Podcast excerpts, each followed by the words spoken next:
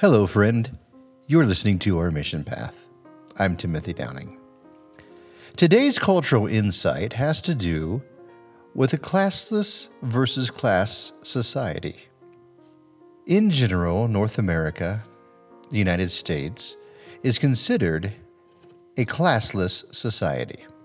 Now, that does not mean that if you look at our media or our politicians, you might come away saying, well, those people have no class. no, actually, what that means is that we live in a way in which class has less to do with your life's outcome. But here in Ecuador, you are born into a class and that class will have a lot to do with how your life turns out. Class is a hard thing to describe, especially from the North American mindset.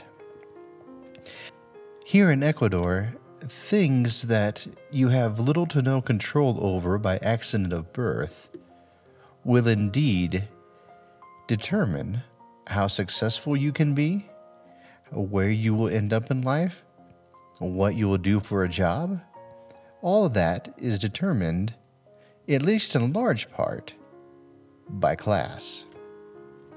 If you were born with a certain skin color, the least likely you are to succeed because you are boxed into a class and you will not be given any opportunity because of that skin color. Wealth is another determining factor in class. If you have wealth or you appear to have wealth, doors are opened for you. Appearance is such an important thing here that many of our friends will carry with them a little bit of shoe polish and a rag in their pocket. And before they go into a meeting or before they go into a, uh, a store, they will take the time to shine their shoes because they know that they will be judged and some opportunities will not be given to them if they have shoes with dust all over them or mud. And so you always make sure that you present your best here in Ecuador. Otherwise, the class system prevents you from succeeding. This is confusing for many North Americans most of us would look at putting somebody in a box or not giving them opportunity just because of skin color or because of, of wealth or because of privilege as a, a negative thing. But here it's just part of the social order. It's not considered negative, it's not considered wrong, it's not considered right, it just is we have a hard time understanding that from a North American perspective because we grew up in a land of laws, not of men. In other words, it shouldn't really matter who you are. If you break the law in the United States, there should be justice for you. Now, we can argue about that a little bit, but in general, that system is better in the United States than I have seen it here in Ecuador. Ecuador is obviously a nation of men, not of laws. If you are of a certain standing, you can get away with pretty much anything. The vast majority of human history reflects the way that Ecuadorians see class and see society and order society through class. The Enlightenment and classical liberalism and the Judeo Christian worldview has much to do with how the United States became what it is a classless society, as opposed to a society in which your life outcome is already determined by the accident of your birth. The common thought throughout history was that there needed to be a king there needed to be a structure that is based on class so that we can keep order in all of society. After all, the simpletons in the lower classes don't even know how to organize their own lives, and so there had to be somebody who was in charge of society. But the Enlightenment thought of emergent order has been a gift to the North American society, even though probably most of us don't know what emergent order is. Emergent order is basically this that we can be self determining. We don't need a divinely appointed king. We don't need a class system that keeps order in society. Instead, we believe that society will order itself when all are considered equal. Not equal outcome, but equal opportunity. Although we may not have reached that in the United States, we have as a whole reached that pretty well. In a class society, the minority is never protected. In the United States, the minority is always protected. That's because we do not have a hierarchy of better people and lesser people. It's also because we do not have a direct democracy. Because if we had a direct democracy, we would not protect the minority. Now, a simple majority would overthrow the minority. A simple majority would abuse the minority and actually put them into a class system once again. Remember the classical illustration of a direct democracy. A direct democracy is simply two wolves and one sheep deciding on what to have for dinner. The vote never goes the way the sheep wants it to go. A representative republic always protects the minority. It doesn't do it perfectly, but it does do that. The idea as well in North America is that rights come from God. That there are rights that government does not grant, rights that are, are from the Creator. If a government gives you a right, a government can take that right away from you. If God gives you a right, if your rights are from divine origin, well, then no one can take that away from you. I mention rights because in a class society, rights are more frequently enjoyed by the upper class. The lower class, well, they get whatever rights the upper class decides to give them. On the currency of the United States, which we use here in Ecuador, by the way, we are on the US dollar, we read the Latin words e pluribus unum, out of the many, one. And that really illustrates the idea that America is founded on that anyone, no matter what your background is, rich or poor, black or white, slave or free, eventually, no matter what your background was, you could succeed in the United States because out of the many, out of the masses, we have one ideal. This ideal of the American experience of equality in a classless society. By the way, from a missionary perspective, from the outside looking in, I see a few things as being pretty dangerous politically. I tend to try not to speak about politics because both Democrats and Republicans, independents and libertarians, the Green Party and the Constitutionalists, they all need Jesus and He's my focus. Let me highlight one thought that we should all be against it's intersectionality. The idea that because I can prove I'm a big, bigger victim than you are from the past sins and egregious abuses and the failing to live up to the, the American ideal, then I should somehow be able to, to have those opportunities that were missed by my ancestors. Um, all of that's kind of just silliness. And it puts people back into a class society.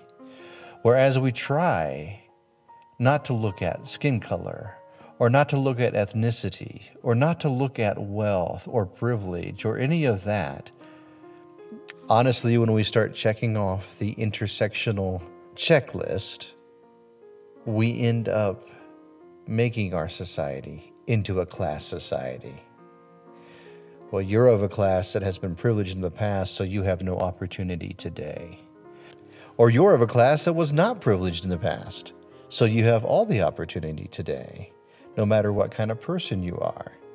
So instead of judging on merit, we base decisions on intersectionality. And quite frankly, that just puts us back into the Ecuadorian idea of a class society. I'd rather be classless. How does class affect the church in Ecuador? Well, there are definitely cultural issues that flow in and out of the church, and we must be on guard against cultural principles that are contrary to the gospel of Jesus Christ.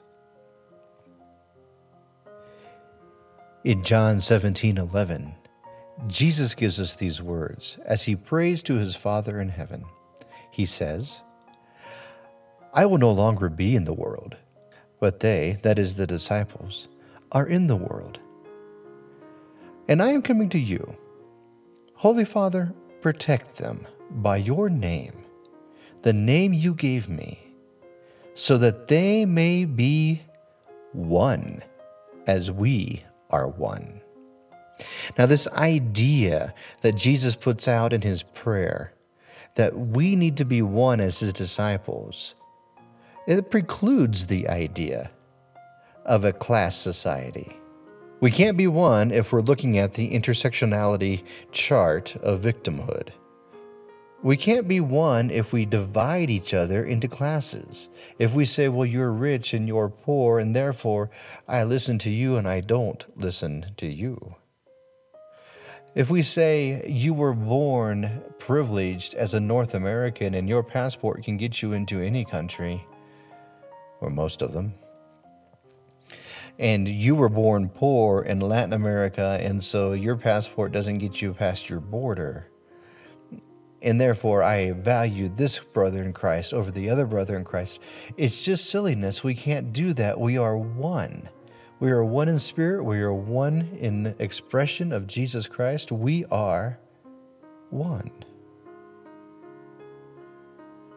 The Apostle Paul takes the thought that Jesus has and he expands on it. He writes these words in Romans chapter 3, verse 22. And this righteousness from God comes through faith in Jesus Christ to all who believe. There is no distinction. Paul further elucidates this idea in Romans chapter 8 verse 1. Therefore, there is no condemnation for those who are in Christ Jesus. In other words, we don't stand in condemnation between each other. We don't look at another brother or sister in Christ and judge them because of station in life or because they were born this way or that, the class that they are in. All of that has to go out the window because in Christ there is no condemnation. And that means that we dare not judge, not one another, we dare not judge. In Galatians chapter 3, Starting with verse 27, we read these words from Paul as he further elucidates this truth. For all of you who were baptized into Christ have clothed yourselves with Christ. There is neither Jew nor Greek, slave nor free, male nor female, for you are all one in Christ Jesus. And if you belong to Christ, then you are Abraham's seed and heirs according to the promise. What Paul is doing there is he is saying that there is no class order in the body of Christ. We have been baptized into Jesus Christ. We claim him. He is our class. And so in the church, we try to be classless. Do we perfect it? Well, the church is full of people, and so no, we don't. But we at least have a standard to live up to. This standard we hope to import to the society around us, not just in Ecuador, but in North America and in all of the world. Why? Because if we live as Christ taught us to live, we don't judge our brothers or sisters, and we certainly don't judge on basis of silly things like station in life or accident of birth or skin color or bank account size. When we live up to the principles of Jesus Christ, it's a bitter society all around. So, here in Ecuador, the church is trying to live in a classless way. Our hope for you today is that you also live classlessly. As Angelita, Timothy, Esperanza, Ezekiel, Elias, and Adelena all serve Jesus Christ alongside of myself here in Ecuador, we are tempted. Why? Well, because we stepped out of a classless society. When we look at our brothers and sisters in Christ, we see them as absolutely equal to us.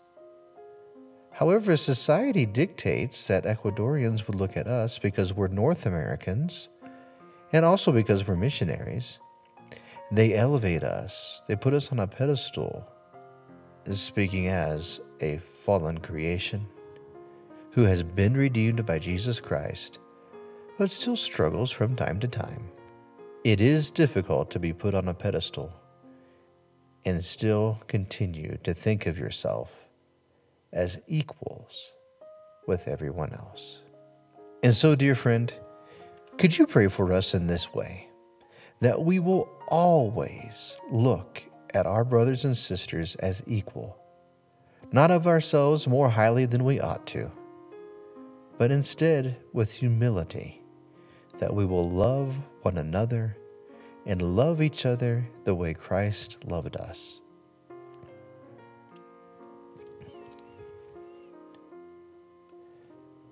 Today's podcast was voiced by me, Timothy Downing. It was produced by my daughter, Esperanza Downing. If you would like to know more about our ministry in Ecuador, please go to ourmissionpath.com. That's O U R M I S S I O N P A T H dot com. And as always, thanks for listening.